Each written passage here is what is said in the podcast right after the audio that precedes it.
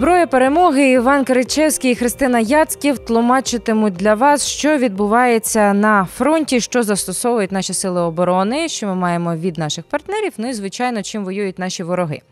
Сьогодні е, темою нашої програми стане винахід якому світ е, завдячує саме Україні, так і мова йде про гелікоптери. Нагадаємо, що ще у далекому 1939-му, якщо я не помиляюся, Іван мене зараз поправить. Саме авіаконструктор Сікорський українського походження в Америці винайшов те, що згодом трансформувалося в вертольоти, в гелікоптери. Ну і зараз цим девайсом користується весь світ. Тим не менш, е, в Росії зараз е, є перевага саме в контексті гелікоптерів. І в цій програмі ми зачепимо питання, чи не допомогла наша країна і наша специфічна промисловість Росії превалювати. Згадаємо і підприємство Моторсіч Богослаєва, і не тільки можливо розвінчаємо кілька міфів. Іване, привіт. Привіт. Е, ми з тобою вже робили авіаційну програму, е, в якій говорили про необхідність надання нам е, класних модернових винищувачів. Чому F-16 такі потрібні, як важливо зробити їх базою для нашої протиповітряної оборони. Виходячи з цього, я, чесно кажучи, іноді дивуюся, чому наше військове командування загалом не запитує, ну і відповідно політичне керівництво не запитує у наших партнерів класних бойових гелікоптерів. У нас їх вистачає? Чи е, є першочергові завдання, які треба спочатку зробити, а вже потім говорити про вертушки? Ну, Тут така посередня ситуація, що якби з однієї сторони нам давали багато радянських е, вертольотів, ну, або вертольотів радянського зразка, наші західні союзники, але про це трошечки пізніше. Але справді, в першу чергу, є такі от запити, які треба от закрити, а потім вже говорити про вертольоти. Ну і тут в буквальному сенсі, поки не буде F-16, ну і бодай якоїсь там переваги у повітрі за нашими льотчиками, в Апачах насправді сенсу нема. Ну тому що ті всі от ударні вертольоти, що американський Апач, що насправді російський К-50. 22 і Мі 28 вони створювалися під ту саму доктрину повної переваги у повітрі ну, сторони, яка наступає. Причому ця перевага у повітрі досягається ну за перші кілька годин операції. Це коли авіація ворога розбомблена, вся палає, і паратися в повітрі нема кому.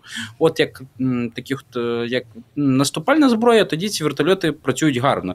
Зараз ну, у нас трошечки інша ситуація. На щастя, е, наша авіація і протиповітряна оборона змогли встановити те, що західною мовою називається зону закритого доступу, а те, що простіше називається, расисти не ризикують перелітати лінію фронту. З іншої сторони, росіяни теж встановили таку от певну закриту зону за своєю там лінією фронту, там, де нашим вертолітникам літати не дуже комфортно. Чому власне ми бачимо в підсумку таку картину, коли якби замість таких високотехнологічних апачів нас е, старі такі мі 24 мі 17 працюють некерованими ракетами з кабрування. Ну от якось з цього доводиться виходити, тому що ну, якщо не керований реактивний снаряд із кабрування може залетіти на 10 кілометрів, і керована ракета Hellfire з Апача може залітати на 10 кілометрів, ну доводиться бити ворога тим, що дешевше, тим, що доступніше, відповідно, ну може працювати тут і зараз. Ну тому що ще е, раз на то пішло, перевчити вертольотника із Мі 24 на той ж самий Apache або простіший там, вертоліт Кобра займає мінімум 7 місяців при саме при інтенсивному вишколі. Навіть якщо скоротити е, цей час удвічі, ну у нас не настільки багато вертолітників, які можна було би забрати з фронту і тут і зараз. Ну тому, от в першу чергу, в 16, а потім уже можна буде мріяти про Апачі. Окей, е, якщо говорити про гелікоптерну складову, якою нас підтримали наші партнери, розшифруй, будь ласка, що ми отримали цілком і як донорів. Бо ми розуміємо, що і власний авіапарк у нас, напевно, потребував певного перетрусу і певні е, деталі, скажімо так, у нас пішли від чеських або і словацьких гелікоптерів, чи ні? Та я думаю, що там були цілі борти, але давай по порядку. Все-таки від США це колишні так званих там афганських 20 вертольотів Мі 17 ну які все рівно проходили в технічне обслуговування у нас. Ну, відповідно, якщо uh-huh. ремонтувалися у нас, то чому б їх не віддати? Від Чехів це може бути до 10 вертольотів Мі 24 В відрізняються від наших Мі 24 П відповідно наявністю кулеметної установки в носовій частині. Словаки могли дати орієнтовно 5 вертольотів Мі 17 в льотному стані і ще два легких Мі 2 Е, і ще е, за деякими неперевіреними даними, нам навіть така екзотична країна, як Еквадор, могла дати е, вертольоти Мі 8 Ну, то латиноамериканці так помстилися росіянам за те, що вони там заблокували їм поставки бананів, мовно кажучи. І ще, мабуть, найважливіше, що Македонія нам віддала 12 вертольотів Мі 24 які колись там купила в нас років 20 назад. Половина з цих вертольотів справді може піти на запчастини, а то якщо половину іншу відремонтувати, то це може бути ну ескадрилья на 6 машин, здатних працювати вночі. Хоча, наскільки розуміємо, ну звідки щось росіянам прилітає вночі, і при цьому вони останні, що чують в своєму житті, це вертольотний гул з нашої сторони самі по собі е, це просто машини, але вони можуть бути е, дуже корисні для переднього краю, для того, щоб працювати, зокрема, і в наступі, який зараз е, продовжується. Мені так само не виходить із голови факт того, що генштаб останнім часом дуже часто сповіщає нас про знищення чергового К-52, до прикладу, російського. Е, Іване, до тебе запитання: це пов'язано із тим, що росіяни частіше використовують гелікоптери зараз? Чи у нас більше засобів протидії і збиття цих гелікоптерів? Останній з них збитий Джевеліном. Ну, е, два фактори одразу. Росіяни почали частіше використовувати саме К-52. Друге, в наших зенітників росте майстерність, як їх збивати тут і одразу. Ну тому що як збити вертольоти з Джевеліна, це можна сказати, давно забута мудрість е, мудреців, як останній раз, яку там писали, коли писали інструкцію до самого Джевеліна. Ну бо в мануалі подібна річ є. Ну але щоб збивати протитанковою ракетою, причому те, що вистрілив забув вертольот. Ну це виходить, втрапилось вперше з самим Джевеліном, і це зробили е, наші виходить. Е, ну здається, це були наші морські піхотинці. 36-та е, бригада, по-моєму. Ну угу. да. Ну а плюс е, чи ж виникло питання таке от своєрідне. Ну от росіяни стверджують, що у них ці К-52 працюють в парі з Мі 28 Ну і мені чомусь особисто видається, що це так от і виглядає. Якщо коли під удар потрапляє К-52 з дуже специфічною системою рятування, то вертольоти, які на Мі 28 російські просто воліють ну кудись тікати, повертатися на аеродром. Ну тому що е, ну, якщо навіть говорити про той самий К-52, ну там така система, що льотчик міг випрыгнути з вертольота, треба спочатку відстрілити лопаті, потім наступним кроком відстрілити кабіну, вже третім чином відстрілювати катапультне крісло. Ну простіше спробувати дотягнути до аеродрому, тому що якщо ти спробуєш катапультуватися, ти точно помреш. Що там на Мі 28 системою рятування? Ну я так думаю, що навіть самі російські вертольотники воліють не задумуватися. Прикольно, ти, до речі, помітив, що одна із причин, чого, можливо, навіть на якомусь централізованому верхньому рівні російське командування е, ставить на застосування К-52, ну просто щоб варіантів катапультуватися не залишалося у льотчиків, вони так чи інакше в бажанні вижити кудись та й дотягували. Ще готуючись до нашої програми, ти звернув мою увагу саме на ракети, які випускаються росіянами із К-52 і з Мі-28, до прикладу. Е, їх нібито у них так само достатньо, але е, ракет на К-52 значно більше, і це теж ще одна причина, з якої вони застосовують їх частіше. Ну, знаєш, судячи з усього, не не так багато, ну тому що ну да, на фронті в них було чим працювати далекобійним, але коли, наприклад, цей був Магнер Вагнер Марш, ну чомусь там навіть з вертольотів довелось працювати звичайним чугунієм, ну тобто не керованим авіабомбами.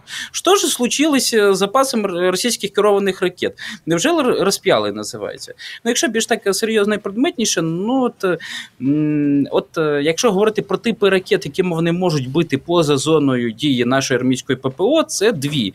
Ракета Лумур або ж ізділі 305, яка там на дальність 15 кілометрів, але на наше превелике щастя може застосовуватися лише із Мі 28 модифікації НМ, у яких рашистів всього 10 штук. На К-52М, на щастя, цю ракету ще не інтегрували. Ну, якщо говорити про саме К-52, там може бути протитанкова ракета Віхрі з лазерним наведенням дальність стрільби 10 кілометрів. Ну, судячи з усього, коли е, рашисти тримаються поза зоною дії наших ПЗРК, вони стріляють саме цими віхрями. Але найбільш масовими протитанковими ракетами в них є ракети комплексів Штурм і Атака, які заодно вішаються не тільки на К-52, але й на старі Мі-24. І виходить, що коли наш генштаб заодно звітує е, про збиття раптом Мі-24 над полем боєм, очевидно, росіян так і виходить пріоритет. Якщо більш високотехнологічні далекобійні протитанкові ракети закінчились, а є залишились старіші, ну значить краще випустити на поле бою старіші mm-hmm радянські чи вже російські крокодили. Ну але потім, що як їсти крокодилів, наші морпіхи та інші воїни ну теж уже вивчили. Буквально наприкінці 2022 року на BBC з'являється матеріал із е, ось таким вступом. Завод Мотор Січ міг одним махом приземлити всю військову авіацію РФ. Він виробляв і ремонтував двигуни для російських бойових вертольотів. BBC посилається на думку авіаексперта Валерія Романенка в цьому сенсі. Нагадаємо, що пан Богуслаєв підозрюється у нас у державній зраді, і загалом підприємство, яке він очолював протягом 30 років може чи не може мати стосунок до такого рівня боєздатності російського гелікоптерного парку. Іване, це тобі запитання. Ну, ми розуміємо унікальність моторсічі, розуміємо, чому власне е, певні глечики між собою свого часу били е, і США і Китай довкола е, цього заводу. Але чи можемо ми говорити про якесь вирішальне значення моторсічі для російських гелікоптерів і в подальшому їх застосуванні в нашій війні? Ну, знаєш, якщо ми виходимо з такого ракурсу, здається, ми робимо дуже невеликий комплімент росіянам, які що думаючи, що вони ж так люблять зрадників. Ну, на жаль, зрадники, ну, або точніше, на жаль, те, що в нас є зрадники, на щастя, що росіяни їх теж не люблять. Ну тому що якщо виходити з найбільш песимістичних для нас даних, що там, начебто, існуюча контрабанда від Моторсічі е, могла допомагати росіянам тримати е, випуск на своїх потужностях двигунів типу ТВ-117 на рівні 300 одиниць на рік. Але на щастя, це ж для запасів армійської авіації РФ ну недостатньо. Ну тому що до повномасштабного вторгнення одних тільки ударних вертольотів, ну типів Мі 24 і похідних, К-52 і Мі 28 було 330 штук, і десь орієнтовно стільки е, транспортно-десантних Мі 8 і Мі 17 Тобто, на яким дивом росіяни ще підтримували технічну справність своїх вертольотів е, не за рахунок випуску нових двигунів, ну це питання відкрите. Можливо, за рахунок канібалізму. Ну тобто, ну якби скажімо так, незважаючи на те, що Моторсіч це така історія, яка виганяє всіх в фрустрацію. Ну на превелике щастя, росіяни звідти не брали аж так багато. Навіть якщо там далі буквально цитувати це е, розслідування BBC, на яке ти посилаєшся, ну там, наприклад, було ще про двигуни до вертольотів Мі 26 а там ще найбільш цікава штука. Знаєте, е, ким так любі, е, була б історія така, що якби справді росіяни отримували двигуни до цих от важких вертольотів, типу Мі 26 кожен з яких е, може брати на борт до 20 тонн, то росіяни могли б справді 24 лютого 2022 року на цих вертольотах висадити десант в жуляни, тому що Мі 26 може брати на борт в 4 рази більше вантажу, аніж Ан-26. Відповідно, наскільки це було б жахливо, краще не уявляти. Але щось у росіян трапилось такого, що Мі 26 в цей день ну, злетіти не не, не вийшло. Невже uh з двигунами щось трапилось?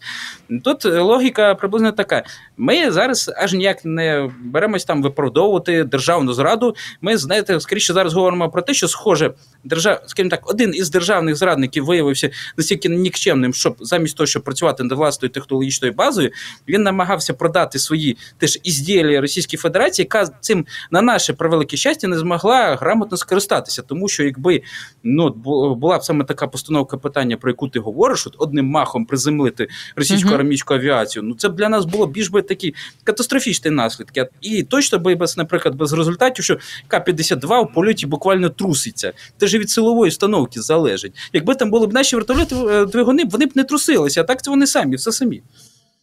Ну, дивися, е, ми нібито і запропонували світу. Ну, не ми, звичайно, авіаконструктор Сікорський запропонував світу варіант гелікоптеру. Ми виробляємо на своєму підприємстві Моторсіч двигуни зокрема і до гелікоптерів. Е, здавалося б, ми в нашій країні маємо мати все необхідне для того, щоб розвивати саме цю історію, але знову ж таки відсилаюся до нашого з тобою планування ефіру. Ти сказав, що не варто винаходити гелікоптер. Він же велосипед, і нам потрібно зробити ставку е, по принципу, як це роблять наші друзі, колеги, партнери, як, наприклад, Польща, по-моєму, ти згадав. Як одним словом, коротко, як має виглядати е, гелікоптерний парк е, в Україні після того, як ми отримаємо необхідну авіацію для прикриття? Ну, от літає зараз ГУР на вертольотах UH-60 Black Hawk, найнятих приватній компанії. Ну, от було б непогано всі безсилові структури присадити саме на цей універсальний вертольот, ну, який буде літати ще до 2050 року. Ну, якщо говорити далі про кооперацію з Польщею, вони ж хочуть отримати аж 100 вертольотів Apache і явно з місцевою локалізацією. Ну тут у нас просто навіть така виникає гарна історія, не тільки технологічна, але зодно політично скооперуватися е, з Польщею і будувати на основі вже доступних технологій свій ну, вертольотний парк, свою вертольотну промисловість. Тому що якщо там звертатися до досвіду Туреччини, які що нас люблять посилатись, ну от вони взяли вер... італійський вертольот Аугуста Вестланд 129, намагаються його скопіювати під власним брендом Атак 2. Ну от гаразд, 120 вертольотів за кілька років вони змогли виготовити, ну але це в них іде складно. Ну можливо, це якраз помилки Туреччини в цьому плані краще врахувати і е, в буквальному сенсі не знаходити вертольот, а просто вже робити те, що нам треба, і треба світу зараз. Тим більше, що якщо посилатися до історичного прикладу, мало то, що українець Сікорський в 39-му році вертольот винайшов. Уже в 45-му році вертольоти ну, на повному таких масштабах вже полювали за німецькими субмаринами. Тобто ми здатні так. працювати над такими винаходами значно швидше, аніж ми можемо собі зараз уявити всупереч навіть різного роду державним зрадникам. Дякую тобі за цю розмову. Розживали, сподіваюся, для наших глядачів і слухачів тему гелікоптерів для України. Іван Киричевський, дякую тобі дуже за розмову. Мене звати Христина Яцьків, і почуємося, побачимося в нових випусках Зброя перемоги.